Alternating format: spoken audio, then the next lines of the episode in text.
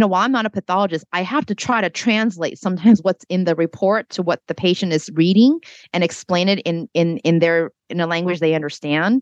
So the more I understand from pathology, the more I can actually be that bridge between the pathologist, their report, and the patient, and the patient's own uh, understanding of, of her of her cancer diagnosis.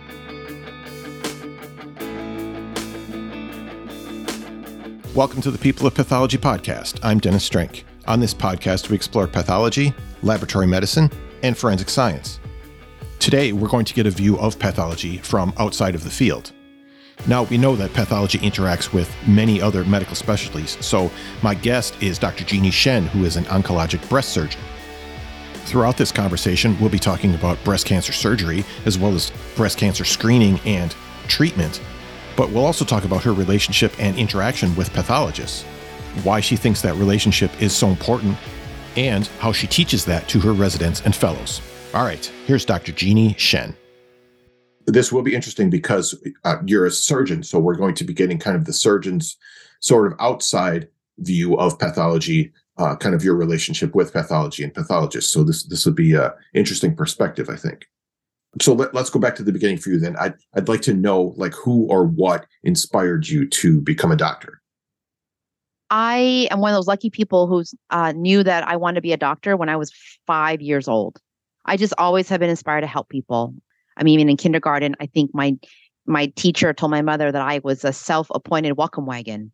Uh, I would go around and introduce myself to all, all, the new kids and walk them and show them around school and where the milk was, you know, and the bathrooms were. I just have always um, been that my nature is to want to help people, and I like science, and so being a doctor was very was a very natural um, choice for me. Okay, that's interesting. Like from a very young age, you, you like it was going to be doctor and not some kind yeah. of other scientist? A doctor. Nope, a doctor. Interesting. Okay. I will say that I also maybe I've never really maybe given him enough credit, but I'm my pediatrician, um, Dr. Arthur Kong.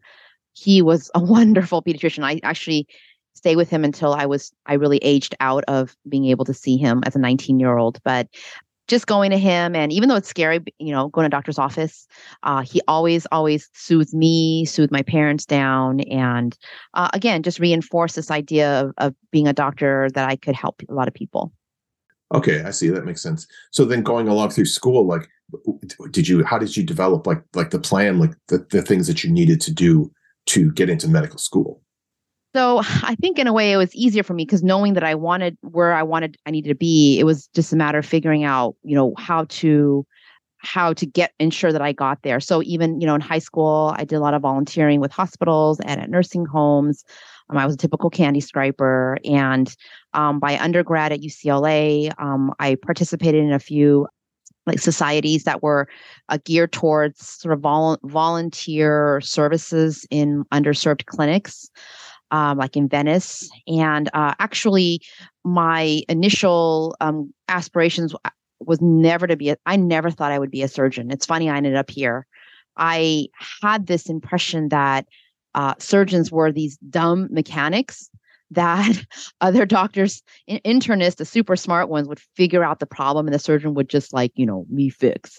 Um, so I initially went into medicine, actually very inspired to be a women's health physician. So a lot of my uh, volunteer work was in women's health clinics and shelters and so forth. By the time medical school came, I had focused it more on OBGYN and actually I was interested in uh, fertility treatments. So I did some research for the with the NCI in fertility and patients with polycystic ovarian disease.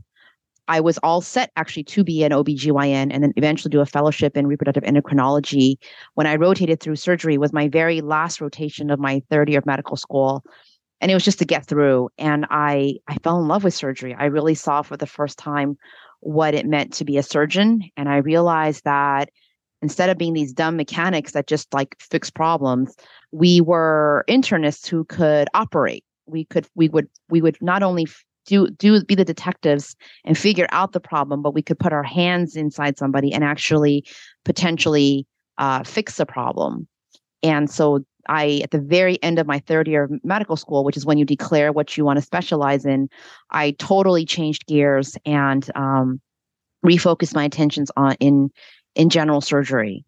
And so I uh, went into general surgery, believe it or not, wanting to be a cardiac surgeon. That's what really motivated me.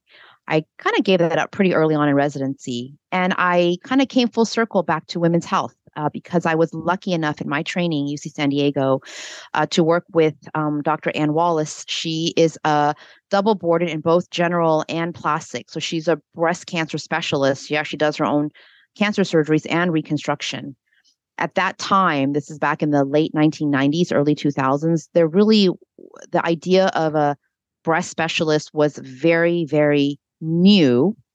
But working with with this uh, attending of mine, Dr. Wallace, and being with her in the in the office, seeing how she interact with patients, seeing the amount of time she took with patients, and developing these relationships, these long lasting relationships, it brought me full circle. I realized I could be a woman's health physician, but I could also be a surgeon. And I actually feel incredibly lucky to have trained in an era now that you there are rec- it, that breast cancer surgery is recognized as its own specialty.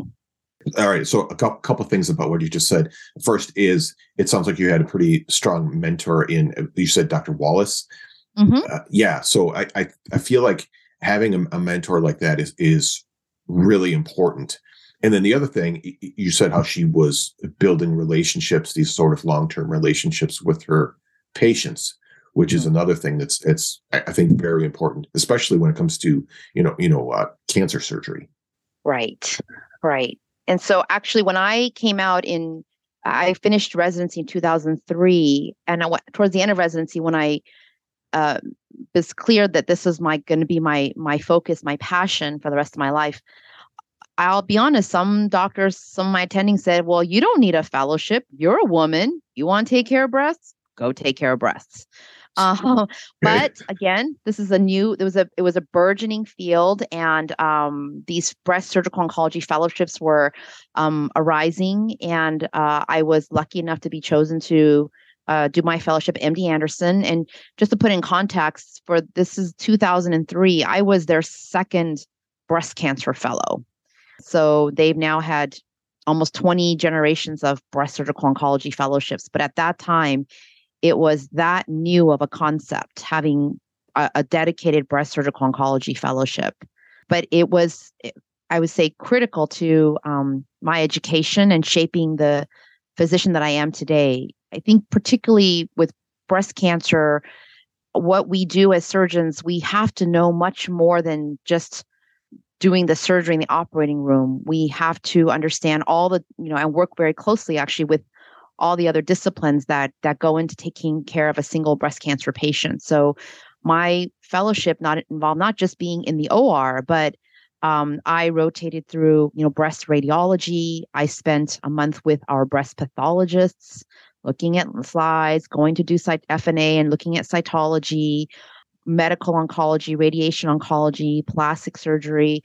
I by no means am an expert in any of these, but working very closely with the other specialists and the other disciplines very much helped educate me and make me a better, more well-rounded uh, breast surgeon yeah, I can understand that. Just having understanding of what everybody else is doing and the part that they play in, in the, the care of the patient. That that's it's got to make you a better surgeon or a better, you know, whatever your specialty is. Having that understanding of what everybody else, you know, is, is bringing uh, bringing to the table. Yeah.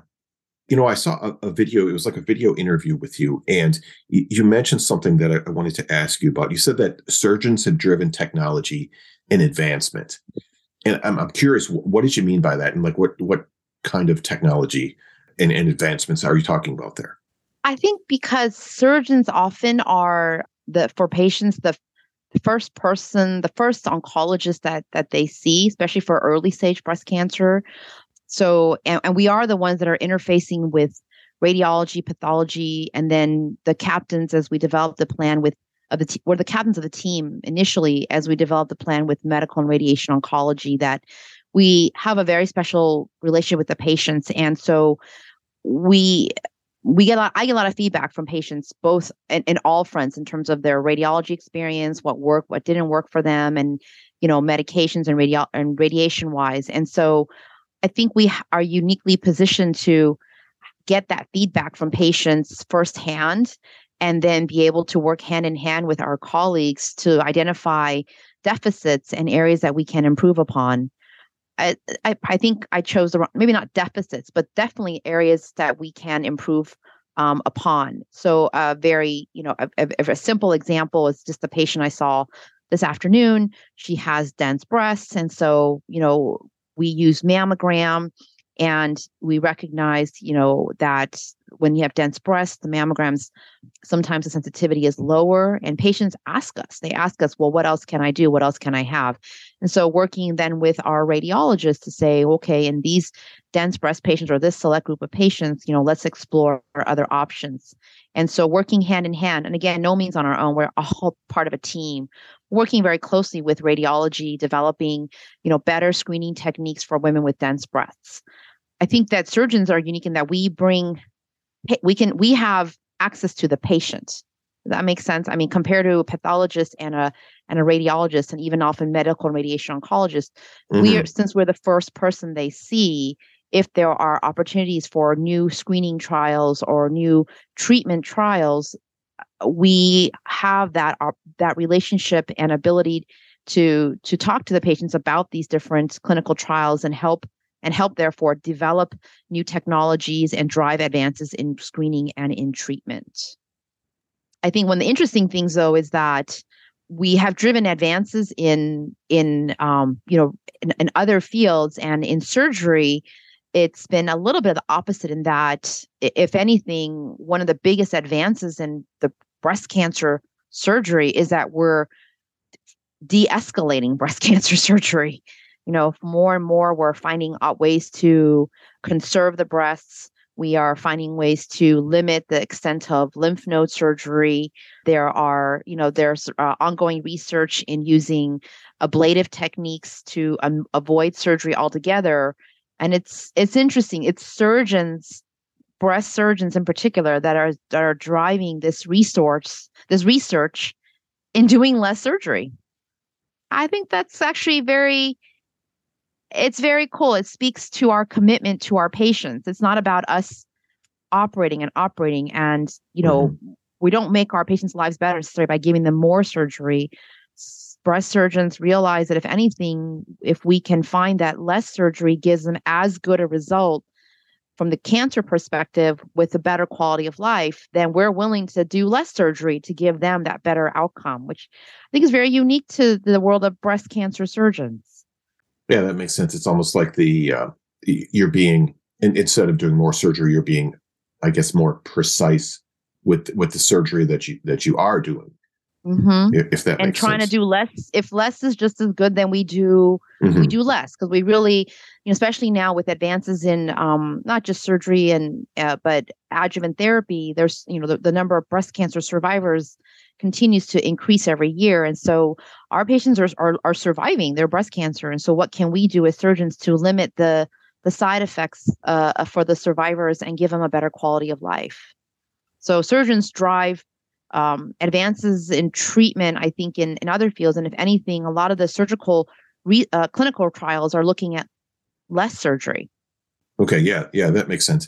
And I, I feel like, you know, breast cancer is one of, uh, uh, it's almost like one of the success stories when it comes to cancer treatments, along with maybe colon cancer, um, because, like you're saying, there's there's more advances in breast cancer treatment, and I think a lot of that at least starts at least from screening.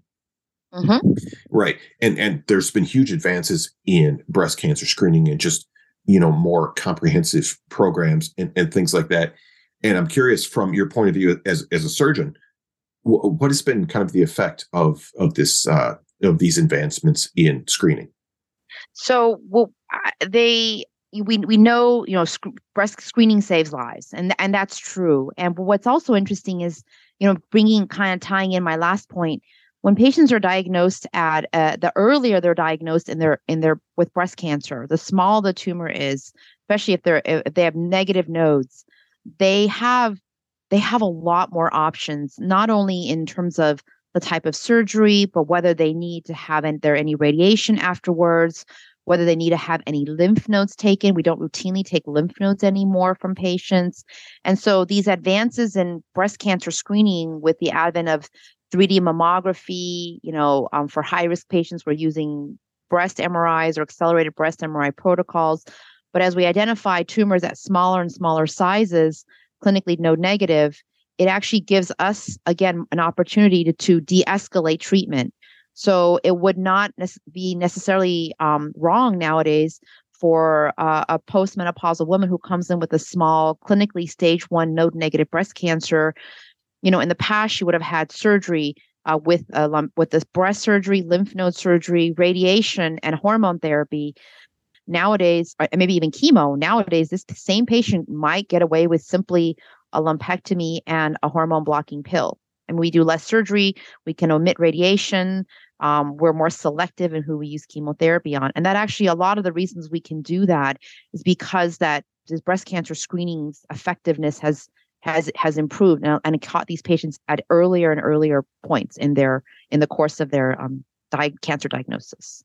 What do you think about like because sometimes I hear people thinking that, or or saying that there's too much uh, screening, like it's too often, or it's too it, like it causes undue extra testing or extra scanning, and sometimes biopsies of what's you know relatively sometimes benign yeah. tissue, things like that. What what what do you think of, about that kind of opinion? I mean, I think I think first, I think there's there, there there's kind of two parts to the answer. The first part is that it's led to a lot of confusion about what what the screening guidelines are. As of this point, there are actually six different society published guidelines, if you can believe, and they're all a little bit different.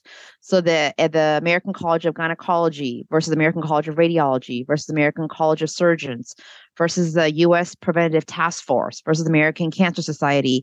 I mean, they're all a tiny bit different in when and when we start uh, uh, screening mammography, when we stop screening mammography, how frequently they should be screened, and so forth. And part of the pro- what what what part of the problem this has led to, Dennis, is there are some patients who are literally just not getting screened because their their prime doctors like can't quite.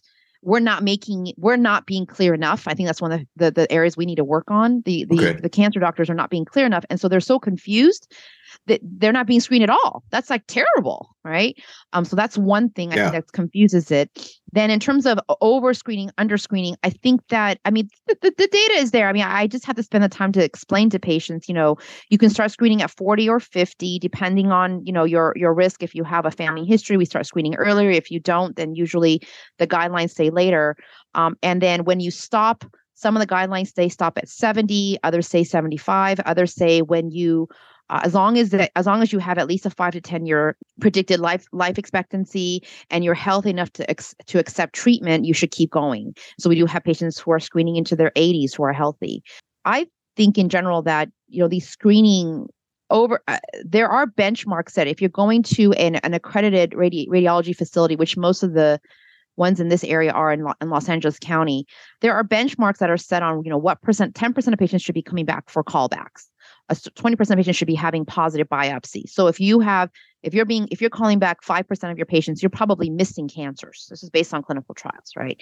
Um, I mean, there are, and then and in terms of like biopsies, if you're doing, if 50% of your biopsies are positive, you're probably not biopsying enough people. But if only 10% of your biopsy positive, you're over biopsying it. So there are certain benchmarks that are set in place for these radiology facilities. They have to report and to remain accredited to ensure that we're not over screening, we're not over biopsying. But I, I think these are these are important benchmarks to keep track of so that patients don't feel like we're we're bringing them in for for excess unnecessary biopsies in general though you know i tell the patient is i mean you know in terms of screening yeah i could if you screen every other year maybe in the long term the mortality is no different but the difference could be again i catch you in i catch you in the one year and i can do a lumpectomy and an endocrine therapy. I catch you in two years you might need lumpectomy lymph node dissection radiation chemo and endocrine therapy.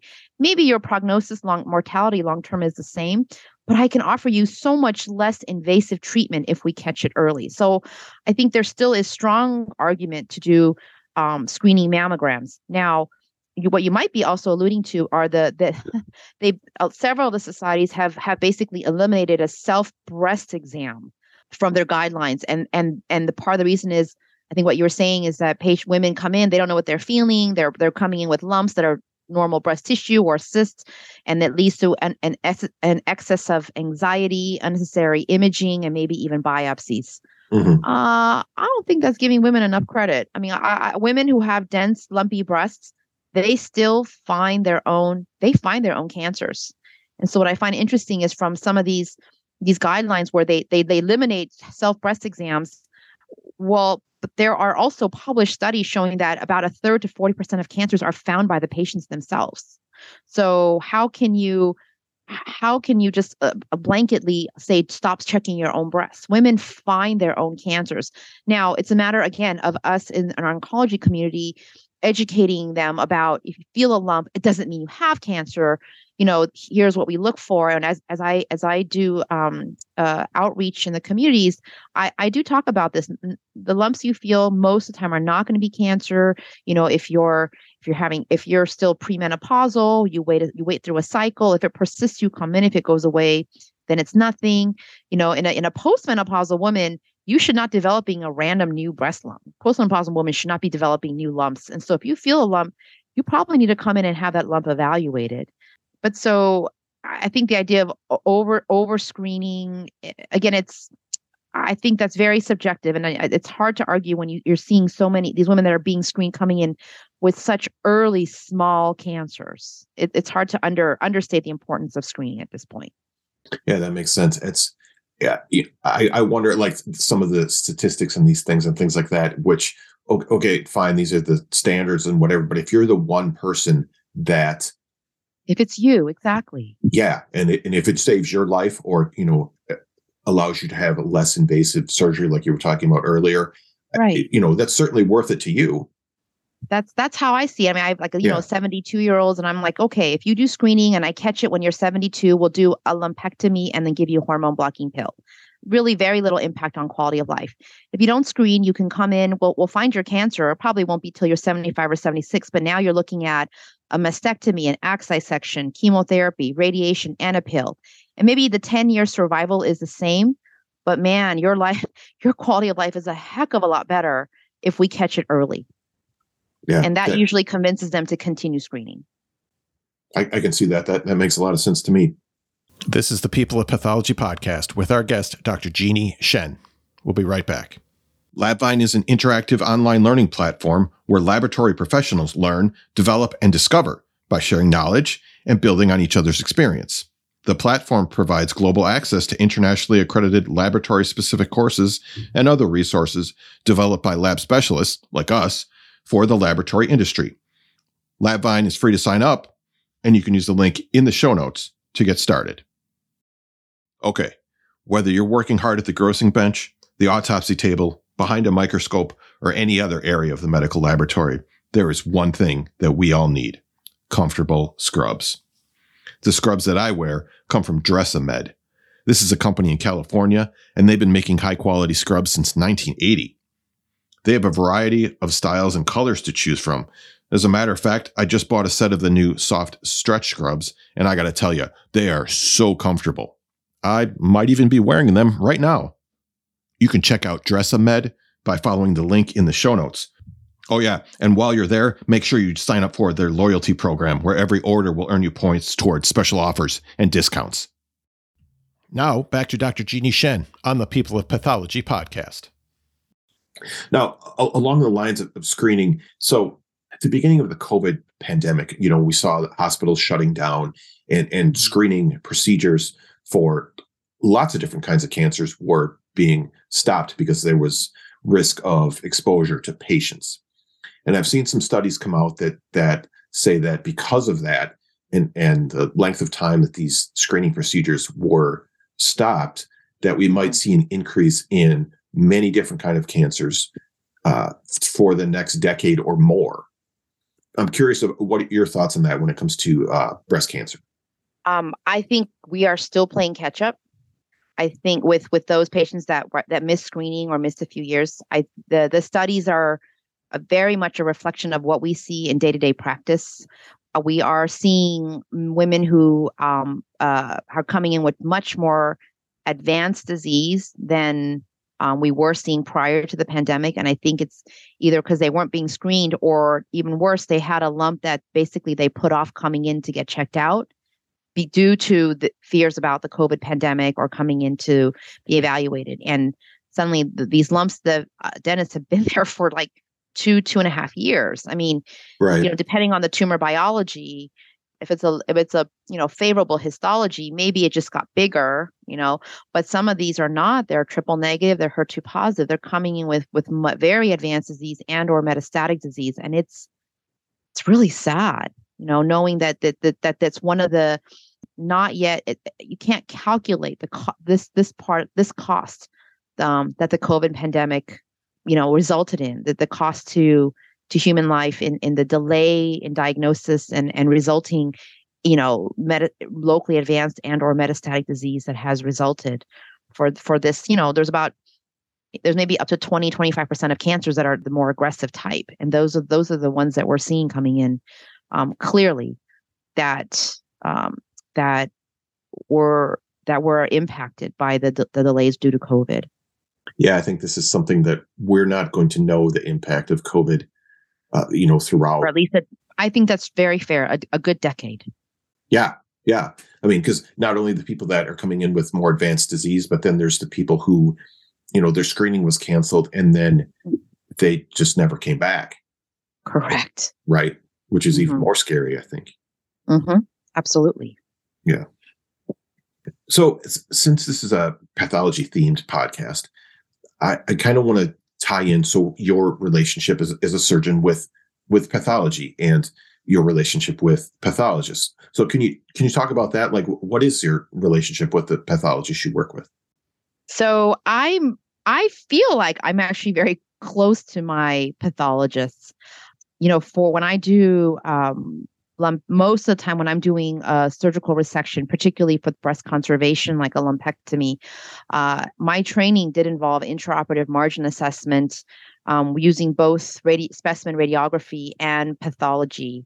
So actually, my cases, they the the the lumpectomy specimen are are not are X-rayed in the room and then sent to pathology. They gross uh, fresh. They they ink them they gross them they bring them back into the operating room we look at the specimen together. Sometimes it's not what you see, what you feel. Uh, it gives me an opportunity then to uh, show them the specimen x-ray and i'll tell them well yes you see the lump here but you see how the calcifications go to this other margin that you can't see so i'm going to take more here for you and i try to use uh, my margin assessment using both the pathologist assessment and specimen x-ray i think is why my my positive margin rate is is much lower than than what's typically published. Published positive margin rates for lumpectomy are somewhere between 10 to 20 percent. Mine is under five percent.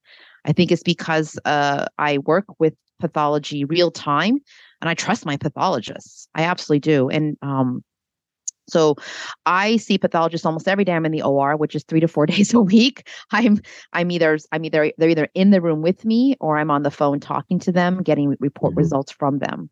Also, I I think that the more information uh, we provide, we're very much a team, and I I, I emphasize that a, a lot um, to to patients as well. So first of all, I never rush a pathologist. Their job is is so crucial to planning all the rest of their treatment. So I've had patients who like call the pathologist directly to rush them, and then I get kind of upset I'm like, do you know how important their job is? Their their job is different between, you know, rushing through it and and and getting a good margin or not, or looking at the immunos and there's a node positive or not. This is the this is the last person that you should be rushing because that report in black and white is what all of the your prognosis and all of the rest of your treatment is based on and it is not something that we need we should be rushing. I feel incredibly lucky to be working here at, at the cedars huntington um, because our pathologists are are very very experienced. And some of them as you know dr sophia apple who you had previously is this is their specialty and their passion as well. Mm-hmm. um, so they uh, not only their reports you know looking at the pathology reports the accuracy of it i've been in i've been doing this for 18 and a half years and i still uh, there's still I still have a lot to learn and I still see things that I've never heard of. And I'd rather go straight to the expert like Dr. Apple, you know, rather than go- I'm not going to Google and I can PubMed. There can be like two papers on it, two case reports. But I call my my breast pathologist and she will just, my God, it's like an encyclopedia off top of her head, just start talking about these diseases. And then I can share I can share that knowledge, which you can't find off of Google or PubMed. I can share that knowledge with my patient. And to be honest, Dennis, it makes me look really good. Makes the Yeah. my radiologists make me look good. Pathologists make make make me look good. So I mean, I think you know, partly with my training, I the pathologists at MD Anderson were amazing. They were so patient, teaching teaching us uh, surgical fellows. Um, but even now, I, I I I'm very I'm very aware that I have a lot to learn still when it comes to pathology but working with pathologists and uh, i often tell my residents you know go being we go down we look we watch how they do a frozen section because i want to teach them like here this is how it's done. Here's a limitation. This is how a negative can be a positive. This is why invasive lobules are hard to find because they're little purple cancer cells and they look like normal lymphocytes on a frozen section. If you don't go down there and see what they're doing how can then you really be able to understand and explain what they're doing translate into something for the patient they're the you know having been down there with them is is it, it, it just gives ultimately for me i think uh, it makes me a better when i work closely with my pathologists it makes me a better surgeon and it makes me a better advocate for my patient. And and again especially as a surgeon and i do tell my pathologist this some of these patients they will they will pore over every single line in that 14 page pathology report. They come in with underlines and little stars. They highlight, they write notes in the margins. You know, while I'm not a pathologist, I have to try to translate sometimes what's in the report to what the patient is reading and explain it in in in their in a language they understand. So the more I understand from pathology, the more I can actually be that bridge between the pathologist, their report, and the patient, and the patient's own uh, understanding of, of her of her cancer diagnosis.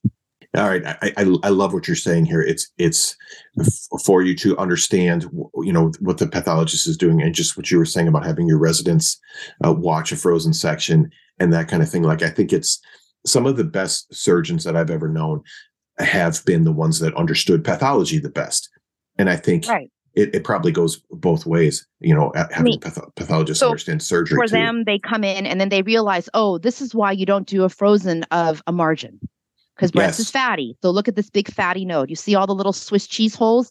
You can't freeze fat. So you're not going to freeze a margin right? So Right. if you're if you're not down there and seeing it it's hard for you to understand. And then actually you you seem a little bit more ignorant when you're calling in the, on the phone calling your pathologist and telling them well just freeze my margin. Well what that tells the pathologist is that you don't know what you're talking about. Because if you actually knew breasts you, you would know that that's not possible right?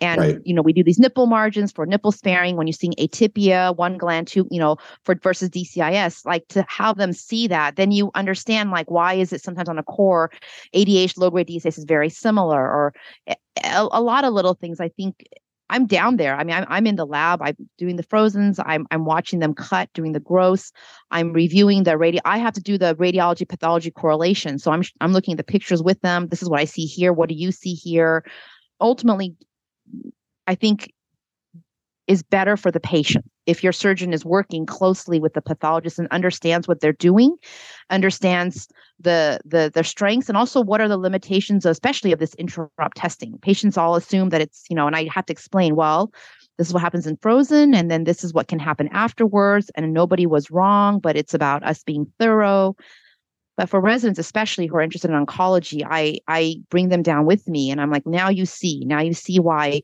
a negative node on frozen has a small chance of being positive because this is what they're doing and so forth and again for them they all say you know it it it, does help them understand some of these things a little bit better Yeah, I t- totally agree. I, I love what you're saying there, and what you said too about it's it's better for the patient. And I think when you can, you know, look at the pathology report with them and explain what's on there, it probably gives them more confidence, uh, just in the treatment that they're going to get, and probably in the, in their prognosis as well, which is uh, Right. You know, got to be uh, just soothing for them. I think. I think with yes so that's that's all those are all good things now you've been talking about working with the pathologist and a little bit about working with the radiologists as well as the oncologists so i'm curious about kind of your experience with uh, you know people talk about multidisciplinary tumor boards and which sounds like these are very important. Uh, can you can you talk about that? Like, what's your experience with those?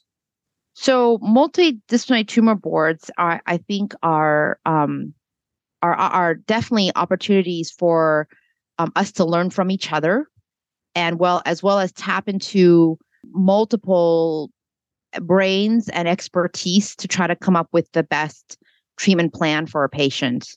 So, multidisciplinary tumor boards, for your audience who doesn't know, are typically um, cancer tumor boards. We have one dedicated to breast cancer, where they would have a radiologist present the images, um, the pathologist reviews the pertinent pathology from either biopsy or surgery, and then there are surgeons, medical oncologists, and radiation oncologists we often also will have a plastic surgeon, a nutritionist, one of our um, integrative oncology nurse practitioners, um, and even our research our research nurses are, are are there to see if anyone's qualifying for clinical trial. But the main perp, the primary purpose of these boards is again really to collectively review cases that maybe are not as straightforward, um, that where there is maybe more than one answer or one path, and to try to figure out, see if we can come to some type of consensus on what would be the best treatment option for that patient moving forward.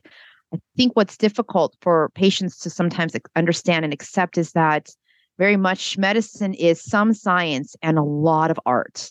And especially in breast cancer, where there are, are, are uh, is a lot of, of research, a lot of clinical trials, not of which all say the same thing, you know, how to take those clinical trials, interpret them, figure out which ones are the ones that were well designed, and then apply them to a particular situation. And so we use these board and, and then i think especially like you know as a surgeon again as as the first person the patient sees i do explain the role of radiation and the medicines with either pills or chemo and so forth.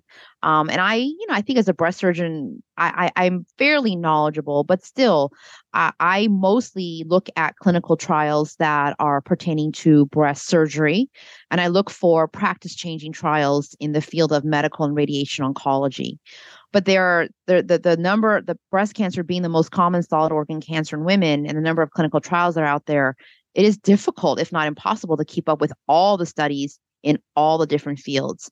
And so these boards give us an opportunity then to you know hear from not even not one several different medical oncologists and you know debate. Oftentimes we debate trials and well this trial she would apply for this or this one yeah but she wouldn't have qualified for that but this trial showed these numbers.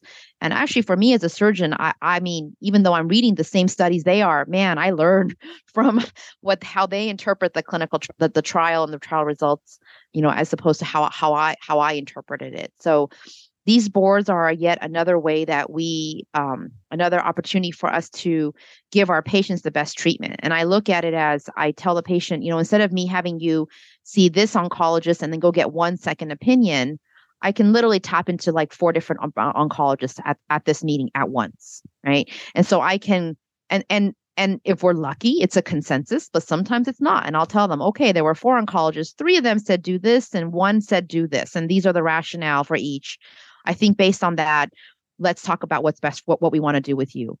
Sometimes I'll tell them it was two versus two. We're split down the middle. Let's you and I, let's you and I talk a little bit, and then I'll help you decide what's best for you. But being able to tap into the expertise of of of the medical, the radiation oncologists. Uh, oftentimes, these boards also give us a chance to do radiology and pathology correlation. We ask the pathologist questions. You know, we want to for me i'm very very visual. When i see you know focally close or or diffusely close let me see what you mean. Oh my goodness i see that. Oh that's basically tumor on ink to me or you know what i see a little fat plane there. I'm okay with that. It's it's opportunity for us to take a second look even at at imaging pathology and then again debate the merits of of different treatment options to see if we can come up with the best solution for the patient. Okay i love that that whole kind of collaborative uh, attitude about treatment. That that's great. Uh, you, you mentioned clinical trials a couple of times, and I wonder how do you approach that subject with the patients? I mean, are they generally receptive to that? Because some of those are kind of I don't want to say experimental, but you know, they're they're trials. They're trying to right. to you know, how, how do you approach that? So, I mean, when I, you know, first of all, at, at, our hospital, we're very we're we're selective in what the clinical trials we want to open. Okay, we were looking for trials where we really feel that they're answering an un, an, an a very important unmet a, a need, an an, un, an unanswered question, and also trials that we feel we we can accrue patients to because these are actually very expensive to run these clinical trials. When I have we have had you know uh, surgical trials open, um, and I I tell patients Uh, in general, the my approach is, you know, we're looking at these are these are large, generally randomized, like phase two, phase three trials. But we would like for phase three trial, you know, or randomized, we would never offer you less than the standard of care, right? One arm, typically, if they're randomized, is always a standard of care. And then the other arm is something that we believe, based on other clinical trials leading up to this, that may even be better either be better and or be the same with less side effects. So for instance um, a, a, trial that we recently closed it was a multi it was a, a cooperative group trial. Patients who pre- presented with node positive breast cancer undergoing pre-op chemotherapy. If they had a complete clinical response meaning the node now reverted to normal on exam and imaging they were offered a sentinel biopsy. And if the node was positive they were offered in the clinical trial either randomized to a full lymph node dissection which is the standard of care versus no no further lymph node surgery and then we'll radiate and give endocrine therapy. And this is based on again other smaller studies suggesting that it's equally safe. And so for these patients you know, we can do a full lymph node dissection but you may not need it. it it's a lot of morbidity of it and we're trying to cut back on the, the the side effects of it. So when you present it more like we're offering you an option of standard versus maybe something that might be better patients generally are actually quite receptive to it. They're again with so many survivors, they hear they they they they know of people um, or they hear stories about the potential side effects of of of you know surgery and more extensive surgery. So an opportunity to have less surgery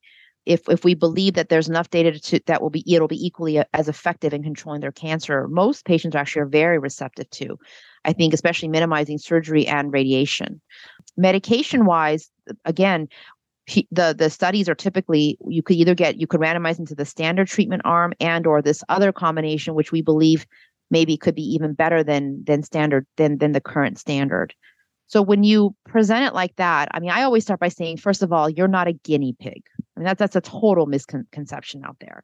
We're not just mm-hmm. making up studies without any control. These are, you know, these these are incredible. These are strongly, heavily vetted, you know, at multiple levels before they would come to a a, a community cancer program like us. So, um, to make sure that they're safe, number one, patient safety is always, always, always the number one priority in any clinical trial.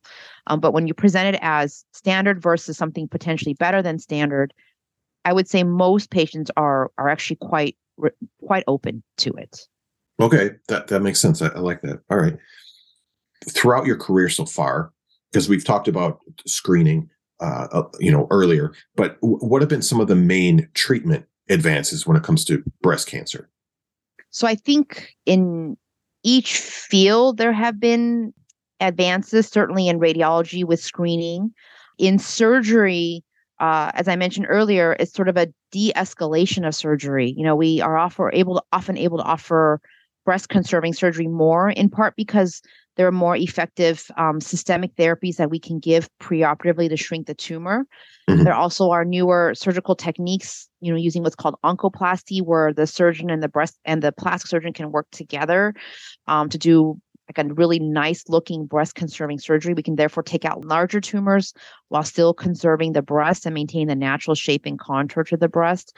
So we're doing, I think the, the opportunities for breast conservation have increased with both preoperative therapies and with with the working with our plastic our surgery partners certainly with lymph node surgery there has there we definitely gone away from doing these you know routine lymph node dissections.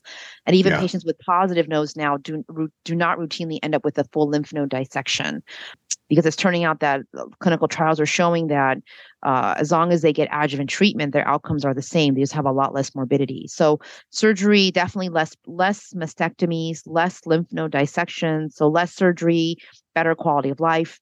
Um, i think for radiation um, my gosh there's so many advances you know even for lumpectomy patients it used to be daily for seven weeks now the standard is daily for three to four weeks and now there are newer protocols coming out looking at once a day for five days, or maybe once a week for five weeks, or maybe just like, you know, once a, every other day for five days. So five treatments as opposed to, you know, 16, 20 treatments versus as of, you know, t- even 10 years ago was 33 treatments.